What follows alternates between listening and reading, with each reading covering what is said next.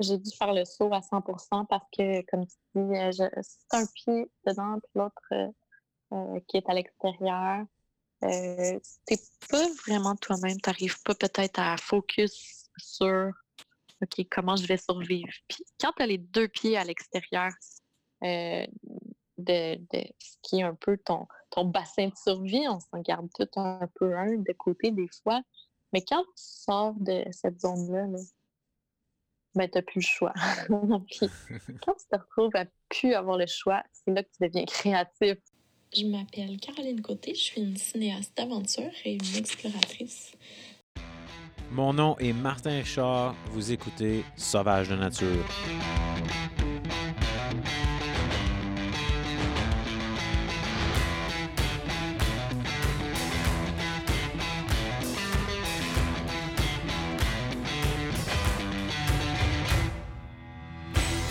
Tout le monde, bienvenue au deuxième épisode. Et avant de parler du deuxième épisode, j'aimerais vous dire un gros merci pour euh, votre écoute et vos abonnements au podcast euh, lors du premier épisode et lors du lancement euh, du podcast. Merci beaucoup. Je ne m'attendais vraiment pas à ça. Et aujourd'hui, ça continue avec mon invité Caroline Côté. c'est vraiment une femme extraordinaire, une femme inspirante. J'espère que vous allez adoré cet épisode. Mais avant de commencer, un gros merci aux commanditaires de la balado, Icebreaker, ABS et un tout nouveau qui s'ajoute, Majesty Ski. Salut Caroline, comment ça va? Écoute, ça va bien. Euh, je suis euh, sur la réussite de Montréal en ce moment, puis euh, je prends les journées qui passent une à la fois. Et je pense que c'est un peu comme ça pour tout le monde, mais ouais, je prends le temps d'apprécier ce qu'il a devant moi, puis ce qui se passe jour après jour. Ouais, c'est comme ça que je vis ça. Toi, ça va? Parce que j'imagine que c'est pas mal différent ces temps-ci pour toi. Là. Ça change. Oui, ouais, c'est sûr. j'ai des grandes périodes de, de, montage vidéo où je suis en grande majorité du temps euh, pendant peut-être un à deux mois, des fois, devant mon ordi. Donc, c'est des moments où, au lieu d'être à l'extérieur à faire des aventures, à filmer, puis euh, à triper sur le terrain, ben faut que je revienne à la maison, puis bien évidemment que je, que je fasse le montage de, de tous ces projets-là. au direct, pour moi, c'est une période un peu de, montage, mais interminable où euh, ben, je me questionne sur la suite. Que c'est ça me change ouais, d'être sur, euh, sur le terrain. Mm. Mais avant d'aller plus loin, OK, tu fais de la photo, tu fais des films d'aventure, mm-hmm. tu as écrit un livre, tu cours des ultramarathons, tu en as couru sur plusieurs continents. fait que quand quelqu'un te demande ce que tu fais dans la vie, tu réponds quoi? Ben, c'est sûr que je dis jamais que je suis photographe parce que euh, je dirais que ça prend tellement des, des capacités qui sont pas les miennes. Il y a tellement de gens qui sont vraiment meilleurs que moi à prendre des photos. Euh, je me sers de ma caméra, des fois, je prends des photos pour relater ce que, je vis à certains moments. Mais mon travail, c'est vraiment de la réalisation de documentaires. Puis je dirais que ma passion, c'est le, trail running. Fait que je m'évade un peu dans la, dans la course. Mais en gros, ouais, c'est euh, de la réalisation de documentaires puis euh, de la caméra. J'aime ça filmer en, de défi ou de challenge, ou des fois quand la température euh, extérieure euh, est euh, assez complexe, mais c'est là que je me, fais du fun à, filmer. Est-ce que tu disais que présentement tu es à Montréal, est-ce que tu es originaire de Montréal? Oui, je viens de la rive sud de Montréal, à côté d'un petit boisé où je suis présentement avec avec ma famille. Puis euh, ça fait du, bien de retourner euh, justement euh, de là où je viens parce que c'est rare que je prends le temps d'apprécier d'être avec ceux que j'aime. Fait qu'en ce moment, c'est ce que je fais et j'apprécie beaucoup. Mais comment, quand on vient de Montréal, puis qu'on a vécu, puis on a grandi à Montréal, comment on devient cinéaste d'aventure? C'est quoi ton parcours? Est-ce que c'est au niveau de ton enfance, tu étais vraiment exposé dans, à l'environnement plein air ou pas du tout? Je te dirais que vraiment pas. Là. Euh, j'ai eu une enfance assez euh, ordinaire, puis avec des parents qui m'ont euh, supporté dans pas mal tout ce que je faisais. et ben, je pense que ce qui m'a amené peut-être un peu plus à vouloir faire du outdoor puis à filmer dans ces conditions-là, c'est des cousines que j'avais qui vivaient à Charlevoix. Je sais pas si tu connais Saint-Aimé-des-Lacs, puis cette Mhm. région-là. Ouais, ouais, je suis déjà passé par là. Ouais. C'est magnifique, c'est juste à côté du parc de Haute-Gorge. Puis euh, Mhm. mes petites cousines euh, vivaient à cet endroit-là. euh, les, ma tante et euh, mon oncle un- une auberge juste à côté du, parc des Hautes-Gorges. Fait que ça, ça m'a vraiment amené à, me dire que ben c'était des conditions vraiment différentes de ce que je vivais moi sur la sur la sud de Montréal. Puis euh, mes cousines m'amenaient régulièrement faire des feux euh, dans la forêt. Puis ça m'a vraiment sorti de ma zone de confort, mais j'avais comme euh, j'avais quoi à peu près 10 ans, tu sais, quand, euh, je faisais ces que ça m'a ça, donné le goût de connaître un peu plus c'était quoi. euh, aller à l'extérieur, puis euh, faire du camping, puis tranquillement, pas vite, ben, j'ai Mhm. découvert que ouais, ça devenait une passion. Mais est-ce que tu penses que c'est possible de devenir euh, aventurier ou cinéaste d'aventure ou photographe d'aventure, même si, euh, par exemple, quelqu'un n'a pas nécessairement eu une enfance liée au plein air? Je pense que ça. Ouais. Ben, je pense que ça peut être euh, dans les deux cas vraiment possible. Euh, Il y en a qui vont baigner toute leur enfance dans le plein air, puis à, l'âge adulte, ils vont se dire bon, mais j'en ai assez, tu sais, je, veux une vie bien rangée, vraiment normale. Puis, euh, ouais, je crois que c'est possible pour quelqu'un qui a euh, peu de connaissances dans le domaine de, de faire son métier euh, de cette manière-là, parce que je n'avais pas nécessairement de connaissances dans les deux domaines, autant en cinéma qu'en euh, euh, plein air. Puis ça m'est venu, tu sais, vraiment plus à 24 ans, où là, j'ai pris des, euh, des cours de cinéma et de communication. Ça a commencé au cégep, puis ensuite, j'ai continué à l'université en, en publicité.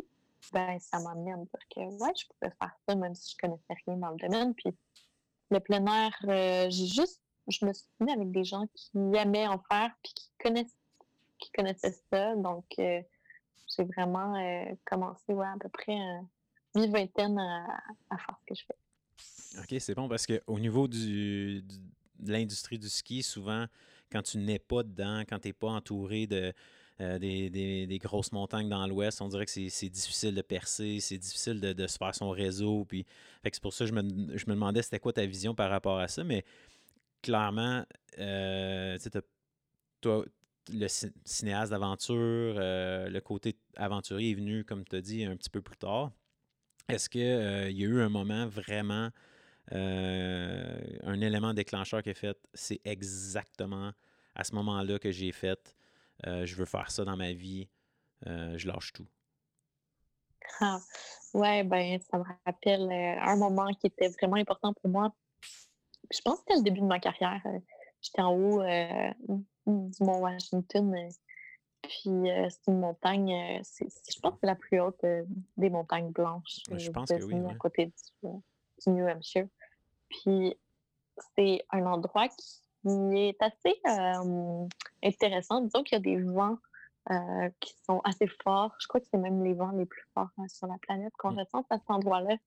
Puis euh, c'est une place où quand tu arrives au sommet, des fois ça peut être très beau, puis d'autres jours ça peut être l'enfer, je veux dire, à marcher sur ses genoux pour se rendre jusqu'au sommet. Puis euh, dans le temps, moi, c'était une de mes premières expériences. euh, je me suis fait ramasser euh, carrément. euh, je me suis euh, mal préparée pour y aller. Puis je connaissais pas ça, donc je, je savais pas à quoi je pouvais m'attendre. C'était comme dans mes premières fois que je faisais du camping d'hiver. Puis je me disais, je suis en forme, je vais être capable d'atteindre le sommet, ça va être, ça va être OK. J'avais amené ma caméra, puis à, à ce moment-là, je pense, en arrivant en haut, où là, j'ai compris que c'était, ça allait être toute une aventure de redescendre parce qu'on était à la moitié. Hein. C'est ça, quand tu montes une montagne, tu es, à la merci des éléments en haut, mais après, tu dis, OK, ben, il me reste la deuxième partie. Euh, c'est en descendant que j'ai fait trois tu sais, j'ai de la difficulté, là, j'ai des, j'ai des au droit un peu. c'est pas quelque chose qui me plaît, mais pourtant, il y avait une arrière-pensée dans ma tête qui me disait, mais c'est la chose dans ta vie que tu vas te rappeler le plus longtemps. Puis on dirait que je savais déjà que ça allait me faire grandir. Puis je savais que j'avais envie de le raconter aux autres. J'avais envie de montrer les mmh amis comment ils s'étaient battus pour arriver au sommet dans ces conditions-là. C'est pour ça que ma caméra là, était intéressante à voir avec moi. C'est que j'avais pu filmer un petit peu de, de ça. Puis malgré que c'est dans mes premières vidéos, ben, ça reste des images super euh, touchantes pour moi. Puis je les garde je les garde proches. Puis je me rappelle que, tu sais, je me dis, sais, j'en étais à mes premiers, euh, mes premiers gestes à, prendre la caméra, puis j'ai fait beaucoup d'erreurs, mais peu importe le fait que j'ai réussi à faire quelque chose après avec ces images-là. C'est la première fois, ouais, que, j'ai ressenti quelque chose comme ça. Est-ce qu'à ce moment-là, tu t'es rendu compte que le, storytelling était pas mal plus important que euh, le côté technique ou. Ouais, parce que sais, des fois, on prend la caméra parce qu'on a le goût de, dire quelque chose qui, souvent, ben, on va le dire mieux à travers des images que par écrit ou, ou par. Euh, comme pour moi, c'est beaucoup plus facile de, le montrer par image ou de créer quelque chose que de, que de l'écrire. Est-ce que toi, tu as ressenti la même chose? Puis c'est pour ça que tu es tombé en amour un peu avec ce avec média-là? Ah, je dirais que c'est sûr que les images, c'est ultra puissant pour moi, ça me permettait surtout de, de le raconter au tout début, à, juste à des amis ou à la famille. Puis euh, ma petite sœur, elle, quand elle était jeune, racontait beaucoup de choses euh, autour du feu, qui ont mangé des guimauves avec euh, ma famille en, Ontario. Puis elle était vraiment dans sa zone de confort à dire à inventer des choses, puis à essayer de faire rire tout le monde. Puis je me suis dit, c'est tellement le meilleur moyen ouais, de, de raconter comme ça, c'est par les paroles, c'est par le vivant de la personne, c'est ce qu'elle fait. Puis c'est ce qui m'a donné envie de prendre la caméra aussi, c'est d'entendre euh, d'entendre des histoires comme dans le temps. Je pense qu'il y a des centaines d'années, ben, c'était les conteurs euh, mmh qui étaient euh, mis de l'avant. Ben, la caméra maintenant, c'est un peu une façon de refaire ce que les, les conteurs d'histoire faisaient dans le temps, je pense. Ouais, j'aime vraiment, j'aime vraiment cette analogie-là. J'avais jamais pensé à ça. Puis, euh, mm. ouais, c'est vrai. Mais est-ce que ce côté artistique-là euh, est venu sur le tort ou. Parce que ta sœur, euh, si je me trompe pas, Ariel Côté, c'est ça? Oui. est-ce une artiste? est-ce que, est que pour toi, le côté artistique, est, tu l'avais en étant jeune ou ça s'est développé sur le tard?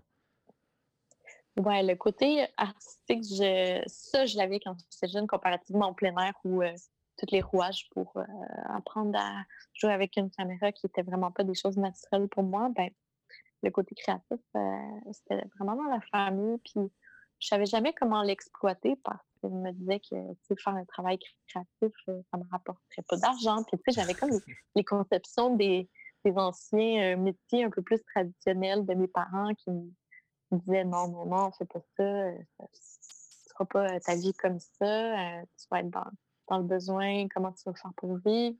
Fait que, oui, il y avait ce côté-là où de me dire je peux pas créer en faisant de la peinture, ben qu'est-ce que je vais faire? Parce que j'aimais bien tout ce qui avait rapport à l'art.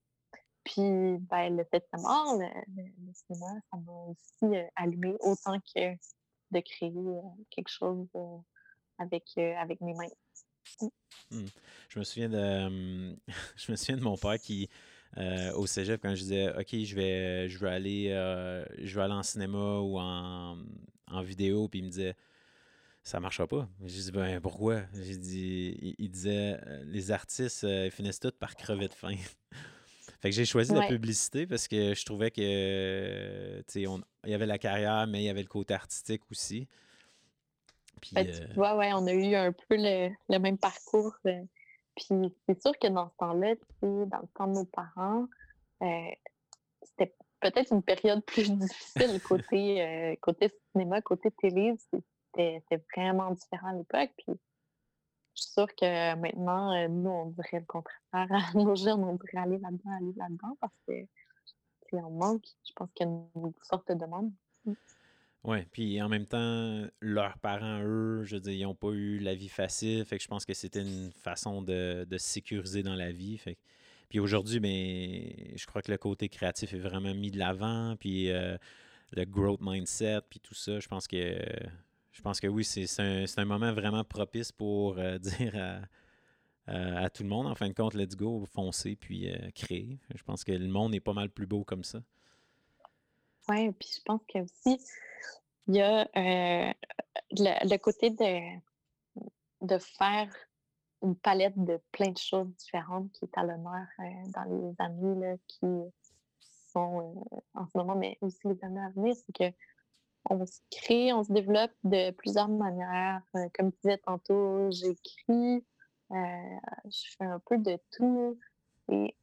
Parfois, on pourrait dire, ouais, ben, c'est peut-être un peu too much, tu peux pas te spécialiser dans un domaine, mais je crois que maintenant, les travailleurs autonomes n'ont pas le choix de faire ça pour mm-hmm. survivre. Puis c'est bien, c'est bien parce qu'on apprend sur plusieurs domaines, mais en même temps, ça demande tellement de, de capacité, ça demande d'être autonome dans, dans, le monde du travail, d'aller chercher nous-mêmes euh, nos, euh, euh, nos tout ce que ça nous prend, nos outils pour, pour développer notre métier. Puis tu peux passer de, de faire de la caméra, du montage, de la production, de la diffusion, tu sais, c'est vaste euh, ce qu'il faut que tu aies en, main en ce moment aujourd'hui pour survivre des fois dans, dans ce monde-là. Oui, puis j'ai l'impression que de se laisser aller dans, dans, dans, son côté artistique, puis de toucher un peu à tout, puis d'aller explorer, ça l'ouvre l'horizon, ça l'ouvre l'esprit, puis j'ai l'impression que ça crée des, des, meilleures personnes aussi, puis on est plus ouvert à, aux, autres finalement parce que euh, on se fait confiance puis on s'ouvre intérieurement. Fait je pense que c'est bon que les gens ils, ils vont explorer dans, différents chemins. Mais est-ce que. Euh, ouais, je pense que. Est-ce que ça t'a déjà fait. vraiment sur, sur ton X quand. Ouais, vas-y. Ah, vas-y.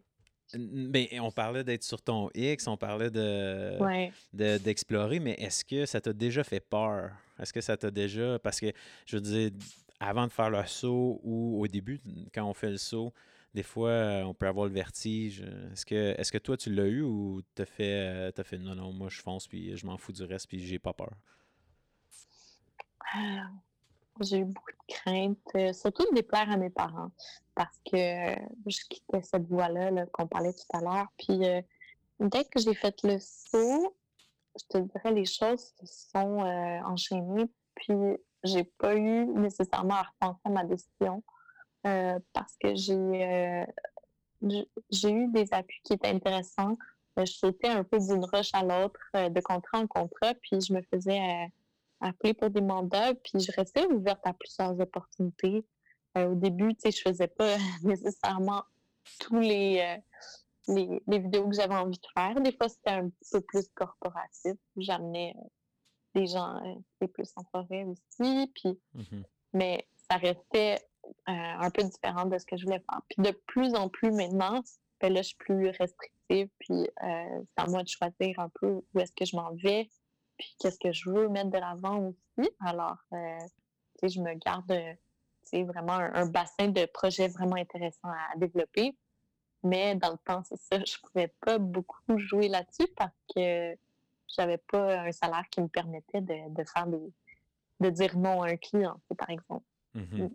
Est-ce que, à cause souvent dans, dans ce domaine-là, les gens finissent par faire des, des jobs vraiment merdiques, puis euh, au bout de la ligne, c'en est drôle, mais est-ce que toi, tu as eu à, faire, à faire des jobs qu'aujourd'hui, tu fais, aïe, je, quand j'y pense, je ne le referais pas? Là? Ouais, ben, au début, quand j'ai fait le saut là-dedans, euh, euh, j'ai fait des vidéos euh, des condos, j'ai fait des vidéos pour quoi d'autre, des choses qui me ressemblaient vraiment pas. Ben oui, j'ai travaillé dans une compagnie de production montréalaise où je faisais du montage pour des, des, des, produits de beauté puis des produits pour les cheveux. Ça, c'est parce que j'avais, je m'étais dit, ah ben, ça va m'apporter un petit travail de côté euh, dans, dans, le domaine de la prod, puis ça va être parfait, ça va pouvoir compléter un peu euh, euh, le travail que je fais à côté comme ça. ça a été la dernière fois que je me suis dit, non, là, là c'est, je peux plus vivre comme ça, j'ai vraiment besoin de m'écarter de tout ce que je connais du monde de, du vidéo corporatif en entreprise, puis de travailler aussi dans, dans une entreprise qui te ressemble pas, ben ça, te fane un peu comme ça mmh fane une fleur en fait parce que t'es pas toi-même puis tu travailles des fois pour quelqu'un et moi je trouve ça super bien tu sais de, de pouvoir le faire je l'ai fait longtemps. Mais j'avais envie à ce moment-là de d'aller par moi-même de prendre des risques par moi-même parce que c'est ce que j'aime dans le métier de mmh de, aventures c'est euh, les risques conscience que je prends euh, par rapport à mes prochains euh, mes, mes prochains euh, mes prochains projets, ben c'est ça, c'est de dire OK, ben est-ce que est-ce que je vais avec ça ou c'est une partie du travail que j'aime bien être toujours un peu incertaine de la suite des choses. Ça m'amène beaucoup de joie. Puis là, tu peux là, tu vis de ton art présentement? Ouais, ben, j'y arrive avec un peu euh, un, mélange de pas mal de choses que je fais, soit des conférences, euh, l'écriture du livre, euh, les vidéos et les projets de documentaire. Ouais. Puis ça, c'est ma fameuse question que, que j'aime poser à tout le monde. Peut-être parce que je cherche, cherche, des réponses à travers cette question-là, mais avant de pouvoir vivre de sa passion, tu sais, à un moment donné, on, par expérience, on arrive à, la croisée des chemins. Souvent, tu dois faire plus d'aventures pour réussir à remplir ton portfolio ou faire plus de contrats. Mais là, plus d'aventures, ça égale plus de temps. Mais plus de temps, ça égale moins d'argent pour payer ces aventures parce que tu travailles moins. Fait que, est-ce que tu as, eu à gérer ce, cette croisée des chemins-là, à faire je peux pas être 50-50 parce que soit j'arrive pas à aller à fond de, ma passion ou euh, si je vais de l'autre côté du 50 ben je, personnellement, je me je me respecte pas puis je suis pas capable d'aller de, de m'épanouir. Est-ce que tu as eu à gérer ça? Oui, c'est une bonne question, puis je me la suis évidemment posée quand j'étais plus jeune. Euh, j'ai dû faire le saut à 100% parce que, comme tu dis, euh, c'est un pied dedans, puis l'autre euh, qui est à l'extérieur. Euh, t'es pas vraiment toi-même, t'arrives pas peut-être à focus sur OK, comment je vais survivre. Puis quand tu as les deux pieds à l'extérieur de, ce qui est un peu ton, ton bassin de survie, on s'en garde tout un peu un de côté des fois. Mais quand tu sors de cette zone-là, là ben, tu n'as plus le choix. Quand tu te retrouves à plus avoir le choix, c'est là que tu deviens créatif parce que c'est comme un. C'est comme un requin qui va, euh, qui va chasser sa proie. Il ne chasse pas parce que il n'y a, a, rien à faire, il chasse parce qu'il a besoin de manger. Puis euh, je pense qu'on est tous un peu des chasseurs. Il faut juste développer son esprit, son instinct, puis euh, être capable de, de l'allumer. Puis des fois, il faut que cet instinct-là de dire OK, ben j'ai envie d'aller à la recherche de, de, projets, de, de, contrats à mettre sous la dent, ben, des fois aussi, il faut que tu apprennes à le, le calmer, tu apprennes à l'éteindre pour euh, des petits moments.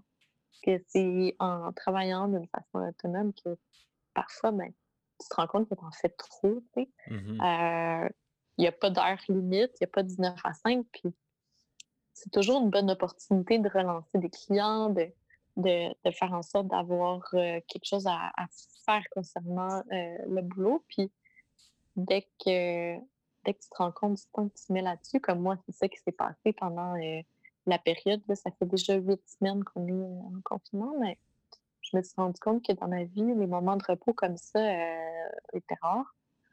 Puis que j'étais au point où j'avais plus de pause, je travaillais tous les jours, n'importe quelle heure euh, de la journée ou de la nuit. C'était pour répondre à des courriels qui arrivaient.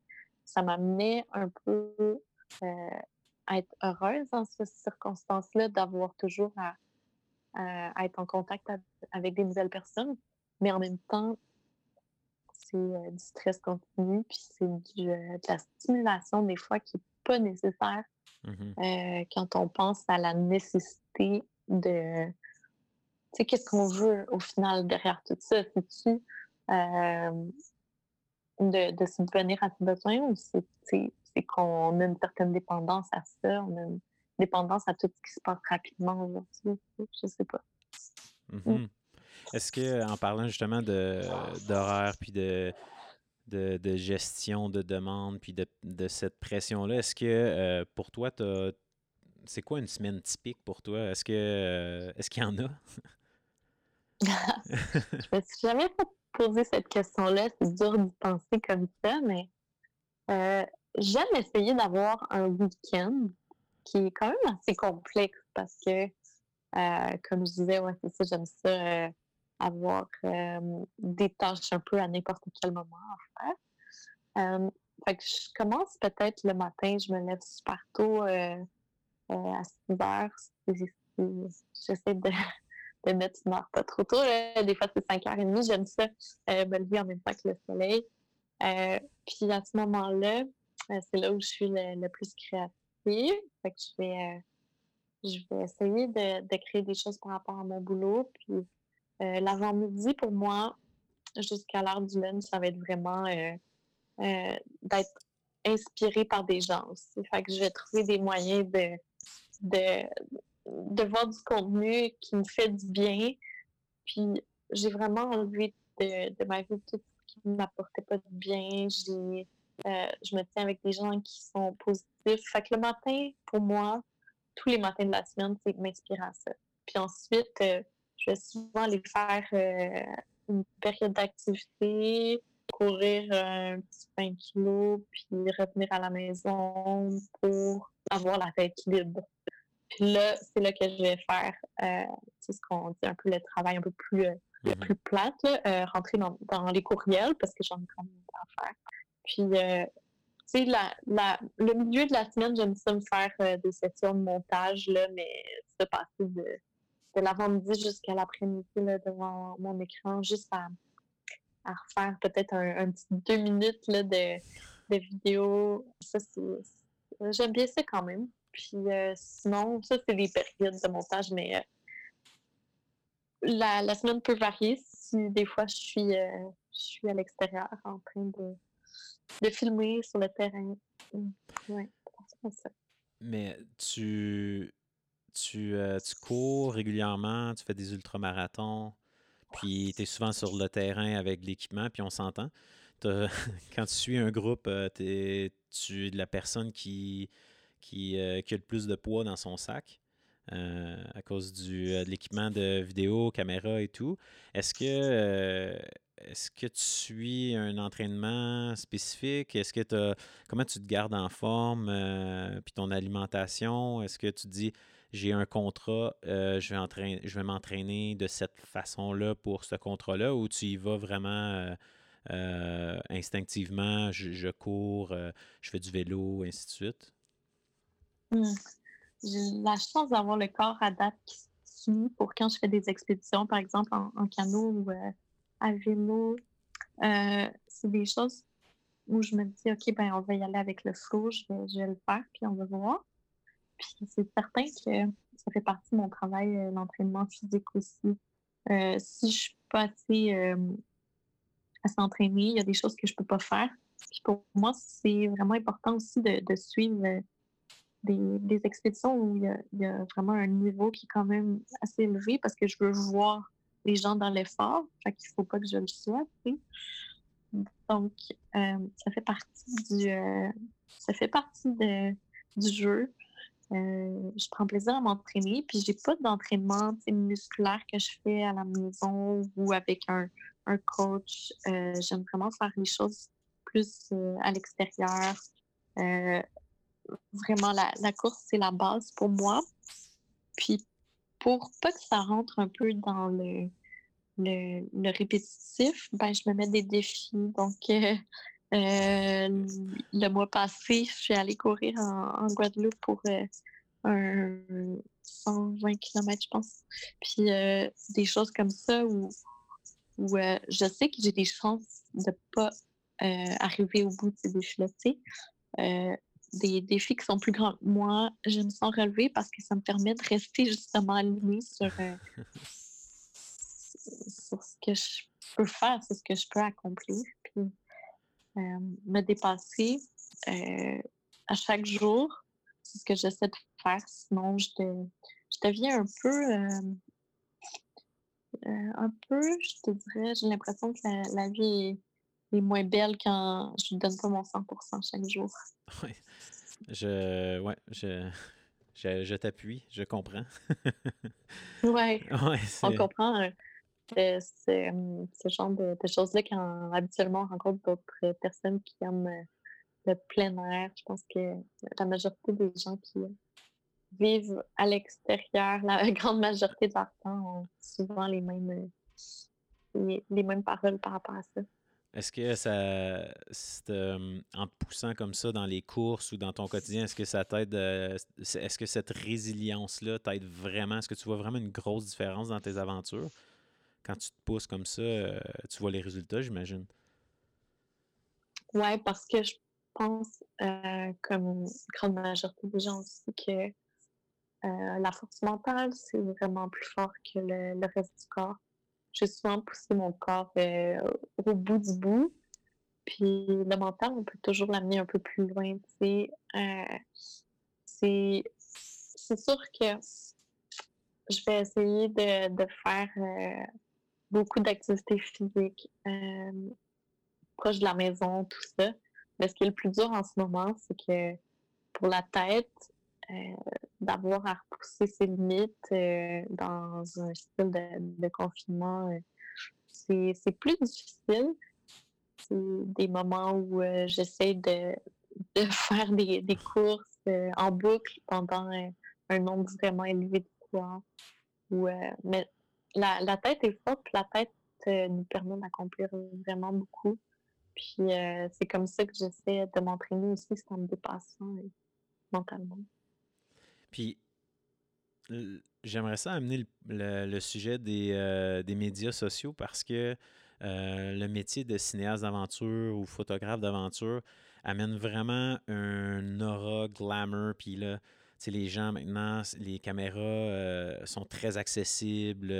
Le, l'Instagram euh, rend les rend le, le voyage ou rend les, les aventures très, très, très, très beaux, très soignés. Mais on s'entend qu'il y a des côtés moins le fun qu'on voit pas sur Instagram de, de ton métier. Est-ce que tu pourrais nous en parler un peu? Parce que j'ai Euh, l'impression que tout le monde se, dit que qui est qui tout le monde se dit ah c'est facile j'ai juste à m'acheter une caméra puis euh, euh, filer mon Instagram mais clairement on on voit pas les côtés moins le fun ouais, personnellement, euh, ce, que, qui me fatigue un peu le plus là-dedans, c'est qu'on montre pas peut-être euh, toutes les, les ressources qui sont mises pour, euh, pour tout le, le- matériel aussi qu'on qu'on prend dans ces, dans ces circonstances-là, qu'on achète des choses, qu'on. Tu je veux dire, on montre beaucoup la nature dans ce qu'on fait, ce qu'on prend, mais je veux dire, sais, ça l'amène aussi des déplacements euh, euh, dans ces endroits-là. Puis c'est dommage parce que quand on fait une expédition, il y a tellement de, côtés qui sont, oui, des bons côtés pour euh, l'environnement parce que on veut vivre de ça, mais d'un autre côté, euh, ce qui n'est pas sur nos réseaux sociaux, c'est la façon où on se rend euh, dans ces endroits-là ou euh, les, euh, les choses qu'on consomme. Puis moi, je dirais que euh, dans les prochaines aventures que je vais faire, mon but premier, ben, c'est d'éviter euh, de prendre l'avion. Donc, euh, d'y aller par bateau. Puis, je suis sur le point là, d'acheter un, un voilier pour, pour Wow. éviter justement de, de me sentir un peu. c'est un peu mentir, tu sais, quand tu dis, OK, ben, je suis allée là dans un endroit, tu sais, je l'ai exploré. Qu'est-ce que ça veut dire maintenant? L'exploration, ça ne veut plus rien dire parce que on n'est rien comparé à, à Magellan, qui, a découvert euh, euh, les détroits ici en Amérique. Puis c'est correct parce que c'est un autre style d'exploration, mais j'aimerais vraiment me dire, OK, ben la prochaine fois que je vais dire que je vais explorer une place, ben, je suis allée en bateau à voile euh, avec mon bateau que j'ai, comme pas construit, mais que j'ai que j'ai amélioré, puis me dire, OK, ben j'ai traversé l'Atlantique pour me rendre à telle place, puis après, ben, quand je vais arriver à cet endroit-là, je vais pas arriver comme quelqu'un qui, a, conquis une montagne, qui, a, qui a réussi à, traverser un, endroit. Puis pour moi, ça fait vraiment du sens de dire, OK, ben, tu pars de là, ben, vas-y à force de bras, puis à force de jambes, puis let's go, tu es capable. Ça, c'est des, des, choses que je trouve qui est dommage, qui est caché sur les réseaux sociaux. Mais c'est un peu mentir. Puis sinon, dans le sens où euh, il y a aussi des fois où, euh, oui, c'est vrai que c'est pas tout beau euh, le métier qu'on fait. Je pense qu'on montre beaucoup de, de photos où c'est des paysages magnifiques, mais la majorité du temps, ben, tu peux être en train de travailler dans un un hôtel ou chez toi pendant des mois là, aussi là, pour, euh, pour faire tout ce que tu dois rendre euh, mmh à tout le monde pour euh, avoir fait ce projet-là. c'est un peu des deux. Hein. Dans ton CV, on peut rajouter capitaine de voilier. Ah, bientôt. bientôt, bientôt. Je regarde pour un Corsair 31 avec Vincent, mon partenaire d'expédition avec qui on s'en irait sur le glacier euh, Yellow Continental Sud euh, en Patagonie. Puis on veut faire euh, ce voyage-là, la totale, sans, sans consommer de, et sans faire de, traces de carbone plus. Wow! Avec Vincent Colliard. C'est ça. Est-ce que... C'était supposé être un voyage qui se faisait. ouais, ouais, ouais. Est-ce que ça va avoir est-ce que ça a toujours lieu ou avec euh, la situation actuelle, ça, ça a été repoussé? Donc, euh, cette expédition-là en Patagonie, euh, où on allait effectuer des recherches justement sur le, carbone qui était déposé sur les glaciers, c'est un projet qui était qui devait se réaliser en juin. Euh, donc, on a regardé pour euh, l'amener à octobre. Mais euh, malheureusement, le permis ne nous a pas été octroyé mmh. par le, gouvernement parce que, oui, la COVID, ça frappe. Et c'est correct parce qu'on on, a tous des, petits problèmes personnels, puis ça, ça en fait partie, puis c'est pas quelque chose d'important. On n'avait rien de rien d'acheter nécessairement pour euh, l'expédition. Puis on avait un peu de nourriture là, mise de côté, mais on peut euh, la reprendre pour, euh, pour d'autres projets. Puis peut-être que ça va se faire en octobre, mais peut-être que ça va se faire aussi en juin prochain. Puis à ce moment-là, ben, ça, ça va être d'y aller en voilier. Ben, je vous le souhaite en tout cas parce que ça avait l'air vraiment de. Ça avait, vraiment l'air cool comme, euh, comme aventure. Puis euh, je pense qu'on n'en parle pas assez des, glaciers. J'ai un amour profond pour les glaciers. Donc. Euh, ouais, moi aussi, je commence. c'est vrai que c'est peu connu. Puis c'est un endroit où c'est des endroits qui sont difficile à atteindre sur euh, la profondeur, dans le sens où c'est quand même assez euh, euh, contraignant de voir passer par-dessus quelques crevasses. Tu peux pas aller là sans être vraiment conscient des risques que tu prends. Puis, mmh c'est pas nécessairement une étendue plate où il se passe rien, où il n'y a aucun dénivelé. C'est c'est quelque chose que je commence à connaître un petit peu plus, mais j'en connais tellement peu. Puis j'ai j'ai aucune expérience là, de mon côté nécessairement là-dessus, mais ça commence à devenir une passion.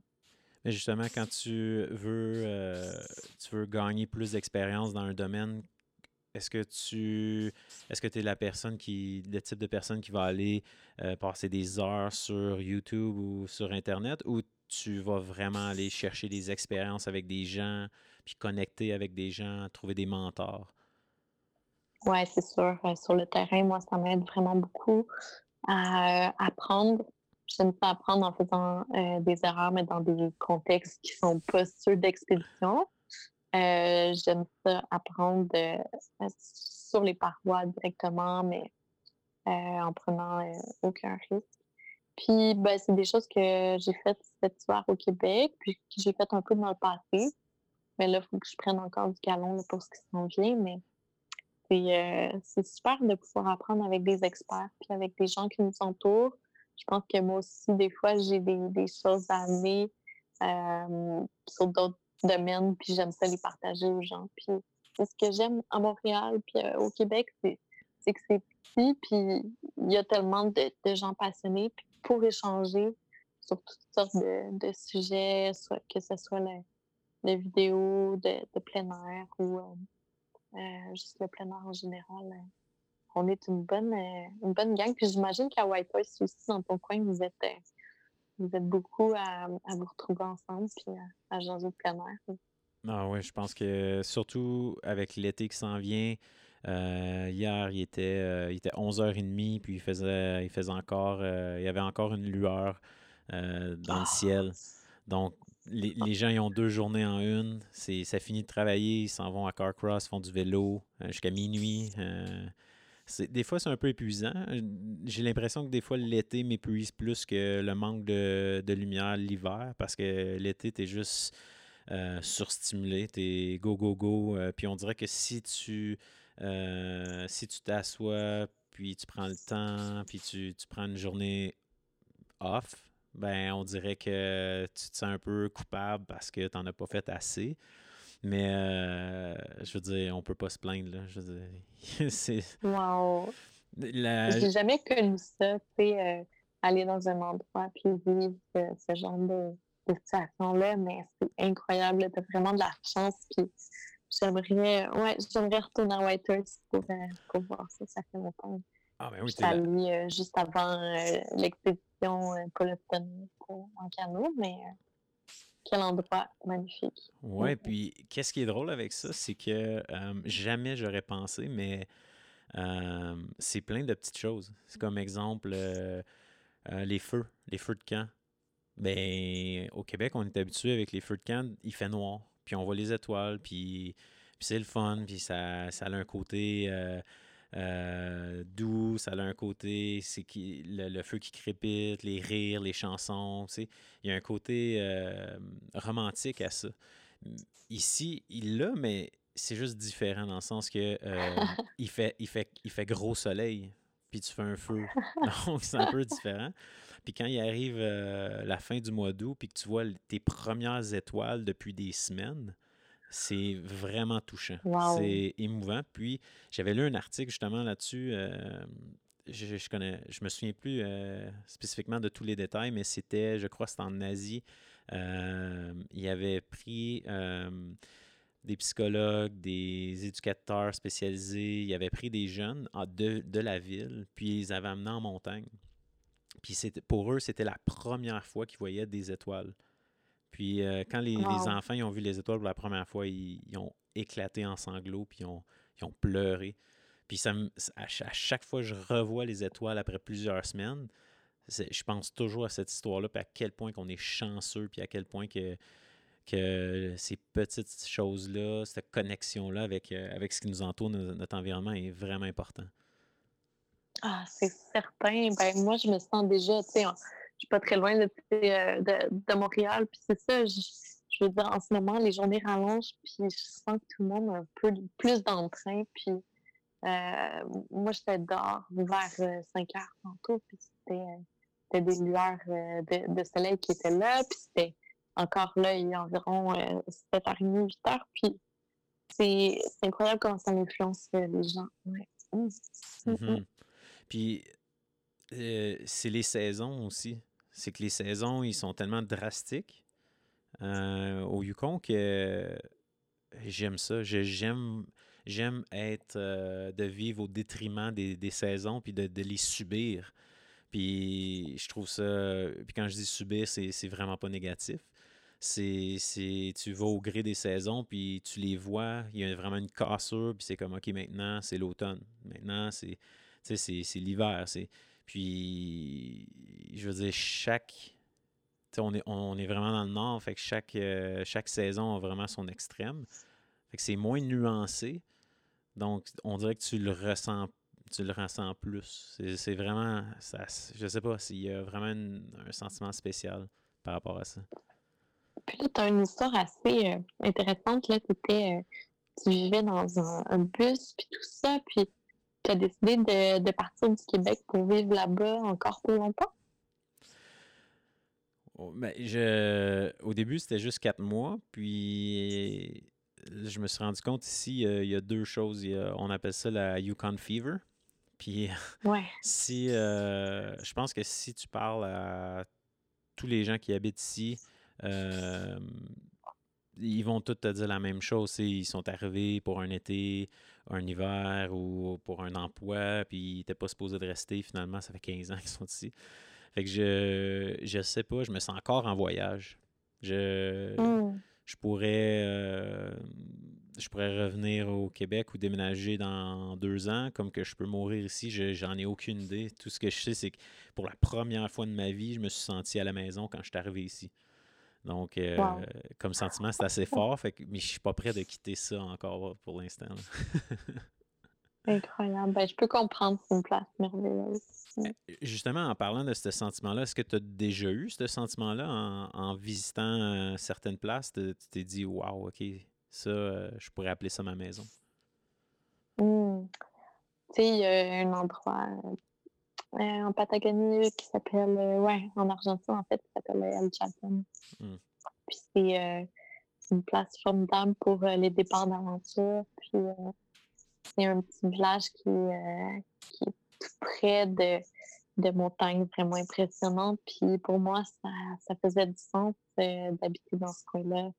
Euh, je me voyais euh, jusqu'à ma vieillesse aller là-bas puis euh, rester à cet endroit-là. Euh, autant que tu parles euh, peut-être du Yukon, euh, puis de, de places, de villes comme Banff, moi, Mm. ça Mhm. m'impressionne.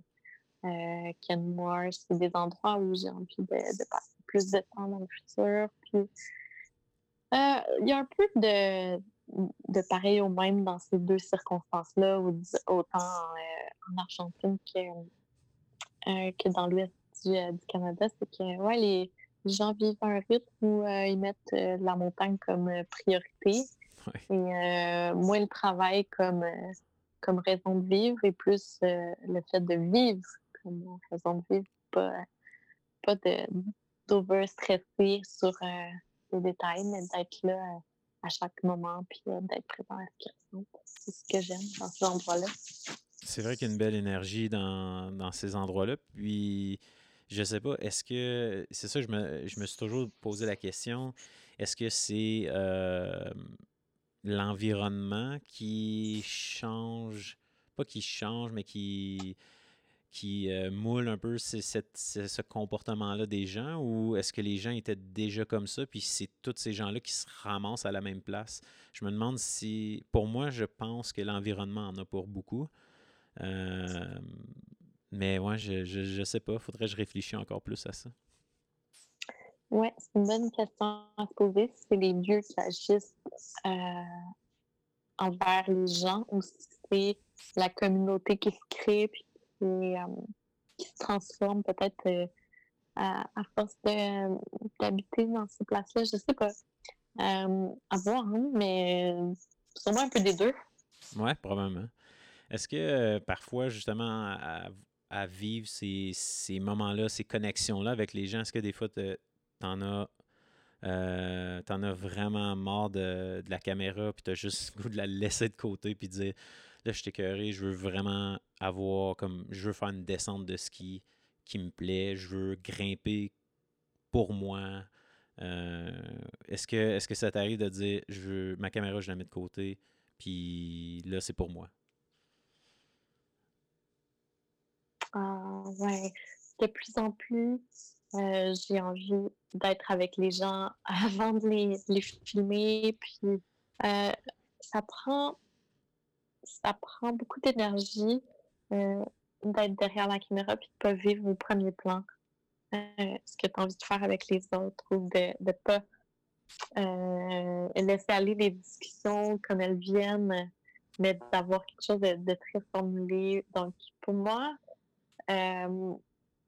moi, j'ai dans l'avenir envie d'y aller d'une façon beaucoup plus authentique et moins guidée, euh, puis d'être euh, aussi dans, l'équation, puis aussi dans, l'activité, autant dans euh, ce que je filme. Puis c'est pour ça qu'à un moment donné, j'ai pris ma caméra, puis je l'ai un peu retournée vers moi en me disant, OK, ben, vais amener les gens avec moi au lieu de garder une certaine distanciation ou euh, euh, quand je filme. Euh, maintenant, je crois que tout le monde connaît que derrière la caméra, il y a quelqu'un qui filme. Puis on dirait qu'on empêche toujours cette personne-là d'être à l'écran, mais moi j'avais envie de, briser le lien pour justement aller vers les gens, mmh que ça soit plus simple parce que quand on, on interagit, on dirait que la, la, la, lentille de la caméra fait un gros obstacle à tout ce qui est euh, tout ce qui se passe d'une façon réelle et honnête et sincère. On est plus dans euh, du paraître. Hein? Mm-hmm. que, euh, c'est pour ça que moi j'aime aller devant puis juste avoir une conversation directe avec, avec les personnes que je rencontre. C'est vraiment ça qui vient, qui vient me chercher dans, dans tes récits ou quand je suis tes aventures, c'est cette sincérité-là, cette authenticité-là. c'est anecdotique, mais j'ai l'impression que dans le monde d'aujourd'hui, surtout de l'aventure euh, professionnelle, euh, on entend rarement parler euh, des moments de doute, des peurs. on entend rarement parler des gens qui sont à bout de leur capacité physique. Puis toi, dans ton livre, tu en fais référence, tu en, parles ouvertement. est-ce que est-ce que c'est important pour toi de montrer ce, ce côté-là, de mettre l'ego de côté, puis de dire aux gens, voici ce que je vis, voici ce que je ressens, mes émotions? Mmh. Oui, c'est vrai que je le fais quand même, mais on dirait que c'est simple.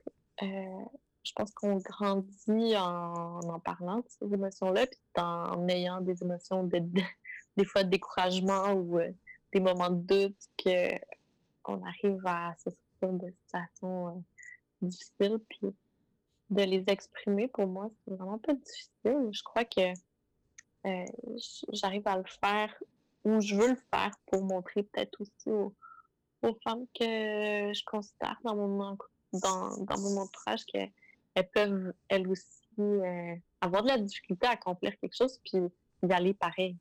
Puis de le faire au complet, puis de ne pas se décourager, même si c'est difficile. Euh, j'ai, je pense que dans tous les projets dans lesquels je me suis euh, avancée, autant physiquement que mentalement, j'ai eu des moments où j'ai un peu craqué, puis tu te, lèves, le lendemain, euh, tu es dans ta petite tente, tu as eu froid toute la nuit, euh, tu n'as pas dormi, puis là, tes bottes sont gelées, il faut que tu recommences, euh, puis tu en as pour 15 euh, autres jours. Ben, des, des moments comme ça, euh, qui sont assez complexes à vivre, ben, tant qu'à y être, pourquoi pas les affronter, puis ça va faire mal, ça va être douloureux, mais c'est dans cet inconfort-là qu'on grandit, puis c'est ce que j'aime mettre de l'avant euh, en image. Puis en. Euh, ouais, en vrai, dans mes, dans mes récits, dans mon livre mmh. Ben, personnellement, moi, c'est c'est à ce moment-là, quand quelqu'un fait ça, que dans ses, euh, dans, dans ses vidéos, dans ses films, qui, moi, c'est ça qui vient me chercher. Je trouve que ça rajoute tellement une valeur humaine aux vidéos que de toujours rendre ça, euh, exemple, super léché avec euh, la grosse production. Puis euh, oui, c'est le fun, mais personnellement, je trouve que ce côté-là authentique, puis de, de ces moments de, craquage, ces moments de, difficulté, je trouve que ça rajoute tellement au storytelling que, que, que ben, pour moi, c'est ce que je recherche quand je regarde des, ce type de, de film ou d'aventure. Ouais, je crois qu'on se perd vraiment beaucoup maintenant avec euh, les belles, euh, les belles shots de drone, euh, parfaites, ultra léchées à la Red Bull. ben là, ils vont changer un peu. Ils vont plus vers l'aventure puis le, le, le, récit en soi, mais il y a, y, a, y, a, quelque chose à. Ouais, à pas aller juste chercher des, des images parfaites, mais peut-être à retrouver l'humain là-dedans. Puis on, on l'a laissé aller un peu dans mmh. les dernières années. Ça commence à revenir tranquillement de, de faire des interviews d'une façon plus naturelle, plus posée, puis de, de de pas faire semblant euh, juste mmh parce qu'il y a une caméra. Ouais. Oui, puis je pense qu'on le voit même dans, dans la société en général parce que euh, tu as travaillé en publicité, j'ai travaillé en publicité, puis euh, au début, c'était le, travail était beaucoup axé sur, euh, sur le branding, sur euh, Love Mark, sur ouais. faut que tu sois parfait, faut que. Mais aujourd'hui, j'ai l'impression que même ces compagnies-là, c'est l'authenticité, la sincérité, puis l'intégrité. Puis parce que je pense qu'avec les médias, avec les médias sociaux, puis tout ça, je pense que tu n'as pas le choix de, de, t'ouvrir et de humaniser un peu parce que sinon, tu n'arriveras pas à reconnecter avec, à connecter avec les gens.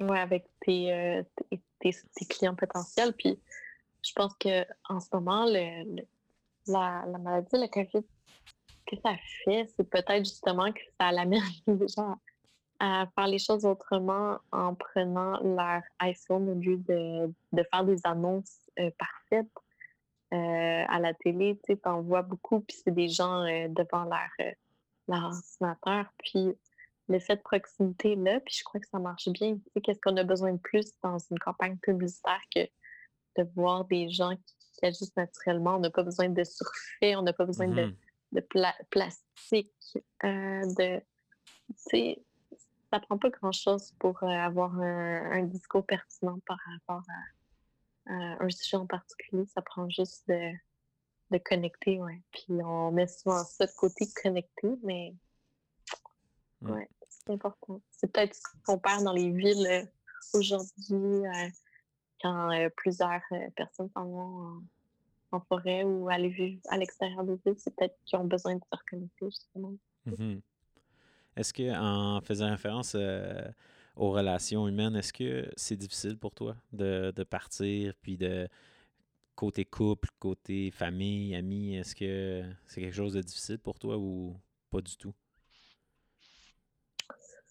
Ouais, je trouve ça euh, complexe de laisser souvent mes parents euh, avant de partir. ils sont souvent super inquiets euh, de ce qui va se passer pour moi. Puis de plus en plus, je trouve ça difficile mais de plus en plus, j'ai besoin de trouver aussi ma voix. Puis euh, de, de, partir, ça me permet justement de, de prendre confiance en moi. Puis avant, j'avais vraiment pas confiance. Puis plus je fais des expéditions, je sors de mon zone de confort, ben, plus je deviens forte.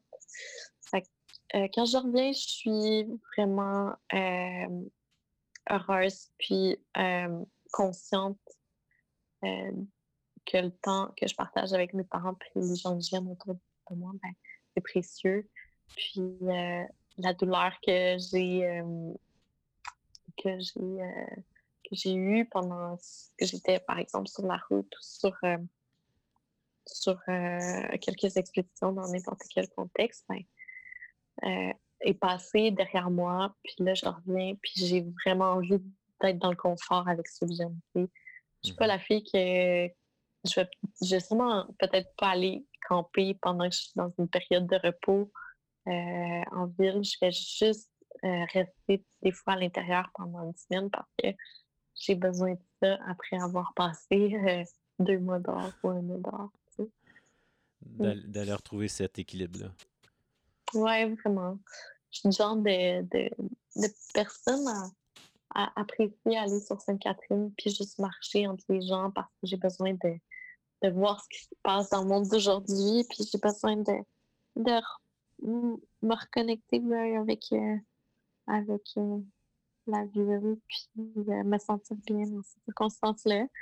Puis autant, ben, j'aime euh, la balance de ce que la, la nature m'apporte aussi. Donc, Mhm. Je vis un peu comme ça. Est-ce que tu aurais quelque chose à suggérer ou à dire aux gens qui, qui désirent poursuivre le métier de cinéaste d'aventure comme toi? Ben, c'est sûr que c'est un beau métier, c'est un des plus beaux mondes. euh, le, le plus beau monde, je pense que c'est peut-être de faire ce que je fais, mais de de de pas le faire euh, à la caméra, mais de le faire librement, puis de, de juste explorer euh, ce qu'on a envie de, voir dans la vie, tu sais, puis pas besoin d'une caméra pour euh, sortir de chez soi, puis vivre le moment présent. Moi, c'est ce que j'essaie de faire passer par image, mais c'est de, de juste foncer, puis peu importe, euh, caméra à la main ou pas, c'est juste de, de vivre le moment. Puis c'est sûr que de s'entourer de, de gens qui sont dans le, le même domaine que nous, des gens qui suivent les mêmes passions, c'est tellement important, je pense. Euh, Aujourd'hui, de, ouais, de, d'aller vers ceux qui nous inspirent pour être inspirés puis pour en inspirer d'autres. OK. Euh, là, on va, euh, on va s'attaquer aux questions en rafale. Est-ce que tu es, Ok. est-ce que tu es prête? Ouais, j'ai jamais fait ça. Euh, OK. Micro-aventure ou euh, macro-aventure? Hmm, macro-aventure. Euh, Est-ce que j'ai le droit de dire quelque chose ou Ah, là, ben je oui, peux ben pas oui, ben défendre oui. mon point? OK. Non, non, tu peux défendre, là. Vas-y. en- malgré que macro, mais malgré qu'en ce moment, des micro-aventures à chaque jour, j'aime pas en vivre. Je trouve que avec la, la maladie, euh, c'est euh, la, la situation du, COVID, ben, ça donne envie d'explorer un peu de ce qui se passe autour de chez nous, euh, les boisés, son quartier. Puis c'est vraiment un temps pour faire des micro-aventures. Puis je trouve vraiment du plaisir. Tantôt, j'étais allée sur le, sur le bord du fleuve. Puis c'est ouais, c'est bien, mais c'est sûr que euh, voyager en grand euh, pendant longtemps, deux mois, trois mois, c'est ce que je préfère. Que fais-tu lorsque tu as besoin de, libé- de te libérer l'esprit? Je, euh, je prends mes souliers, rien de plus. euh, puis je, je m'en vais courir sur des nouveaux sentiers que je connais pas. J'essaie de découvrir des places où je suis jamais allée avant. C'est, est-ce que tu as un snack préféré quand tu pars euh, en aventure? Une collation? C'est en ce moment des bars qui sont faits à partir de grillons. Puis ça s'appelle euh, NAC. C'est une compagnie euh, québécoise. Puis ils font des bars qui, qui goûtent super bon. Puis je suis vraiment heureuse parce que ben, c'est des, euh, des entrepreneurs qui sont jeunes. Puis euh, j'essaie d'encourager euh, tout ce qui est euh, local. Puis je trouve ça intéressant que ça vienne de Montréal. Cool. J'ai jamais entendu parler. Je vais, je vais, je vais regarder ça, c'est sûr. Est-ce que est-ce que c'est un nouveau partenaire à toi ou? Oui, c'est un partenaire que j'ai depuis cette année. Puis c'est bien parce que euh, ils ont une belle conscience écologique. C'est aussi que, que je recherche tu sais, euh, de mes partenaires. Hmm. Je vais c'est ouais, je vais vérifier ça. Je Hmm. est-ce qu'ils font juste des bars? Est-ce qu'ils font est-ce, qu'ils font des jujubes? Est-ce qu'ils font des d'autres choses? euh? Ils développent des produits en ce moment. C'est euh, ça commence vraiment à s'élargir. Puis, ouais, ils font de la poudre de grillon. Tu peux en mettre dans tes muffins, si tu veux, ou dans ton shake le matin. Puis, ils font des, des, choses, ouais, pour la, la, réhydratation, je pense qu'ils développent quelque chose là-dessus. Mais pour le moment, moi, les produits que j'ai goûtés, c'est vraiment les bars qui sont des, des bars que je peux courir puis juste en amener une, puis je sais que je vais être correct. Puis pour les gens qui, euh, qui pensent que le grillon, c'est pas bon, c'est vraiment bon. Là. Je suis pas sûr que les gens ils se rendront même pas compte qu'ils mangent des grillons. J'aime vraiment ça. Euh... on... Ouais, on le sent vraiment pas. Non. Est-ce que euh, tu as des choses sur ta bucket list que tu n'as pas encore réalisées? Hmm.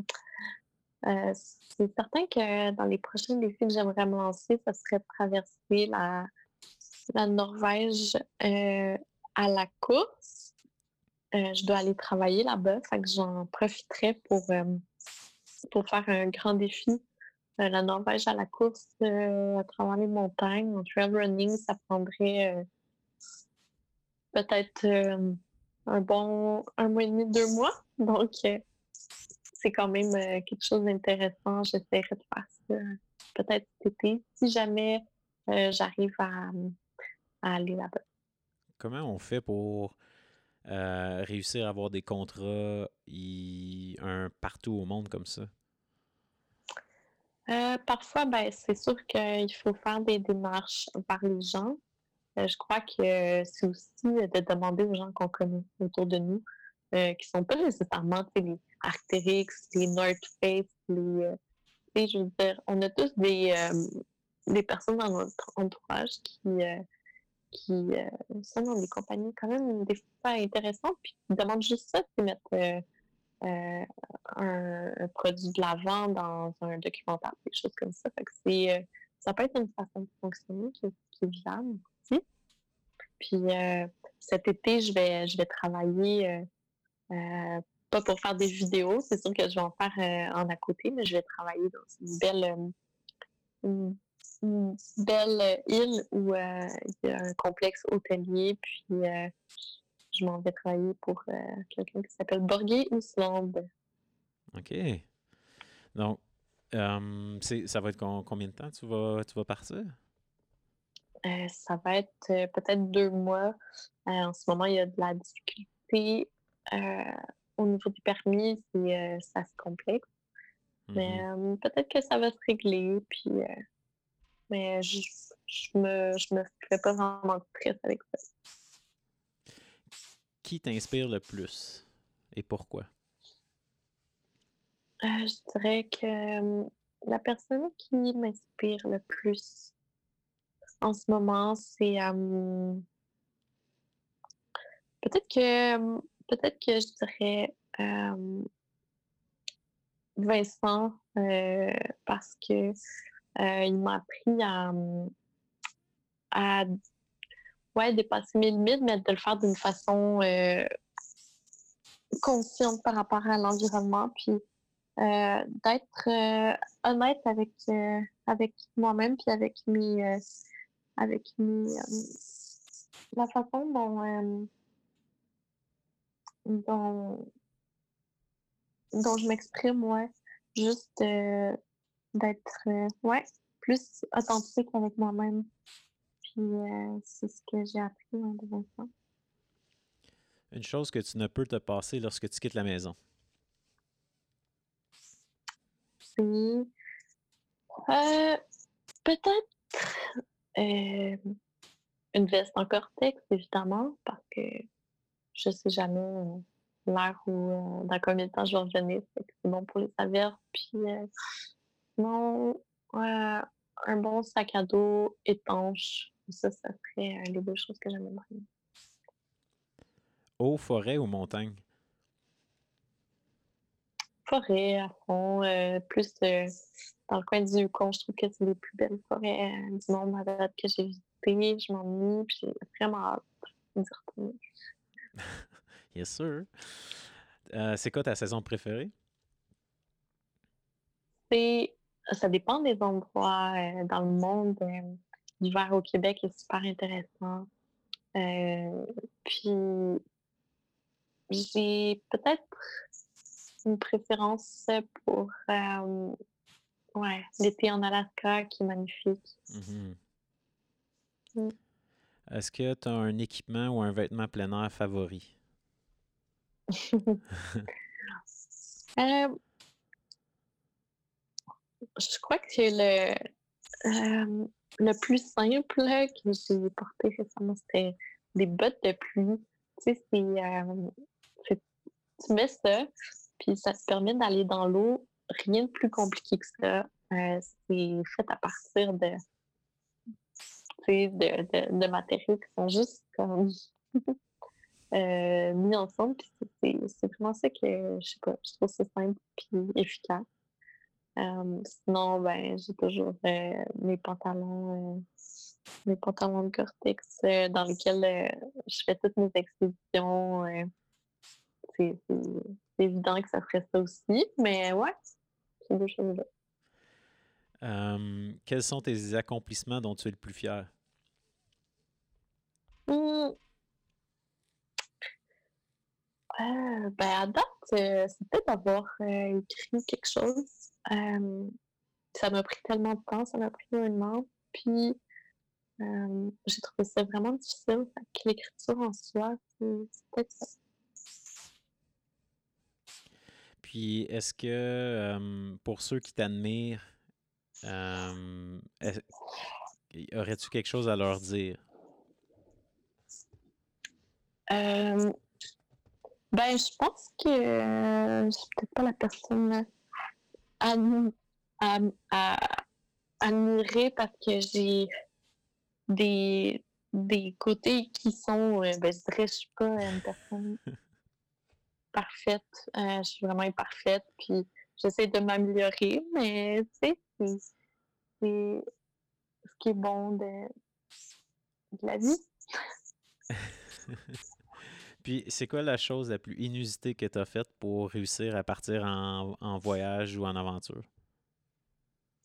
Euh, J'ai pas mal tout vendu dans mon appartement. euh, puis j'ai euh, laissé tout ce que j'avais à Montréal pour euh, partir faire euh, l'expédition de canot euh, pour le Summer. Euh, mais ça a été bénéfique. Qui sont tes commanditaires? Donc, c'est euh, mon partenaire principal, c'est Smart Tools. Puis après, j'ai comme partenaire Arterix, euh, Mac, euh, les barres qu'on parlait tantôt, Brix à l'érable, Coros, qui est une marque de, montres euh, d'aventure. Puis, euh, c'est pas mal ça en date. Cool. Euh, merci, merci Caro pour, pour avoir accepté l'invitation. C'est vraiment cool. J'apprécie énormément que tu aies pris, t'aies pris du temps pour mon nouveau projet. Puis, avant de nous quitter, où, euh, où est-ce que les gens peuvent euh, suivre tes, tes aventures euh, et tes projets? Ben, j'ai un site web que je viens de refaire qui est, qui est à jour, qui va demander encore des petits ajustements, mais ouais, c'est caroline-côté.com.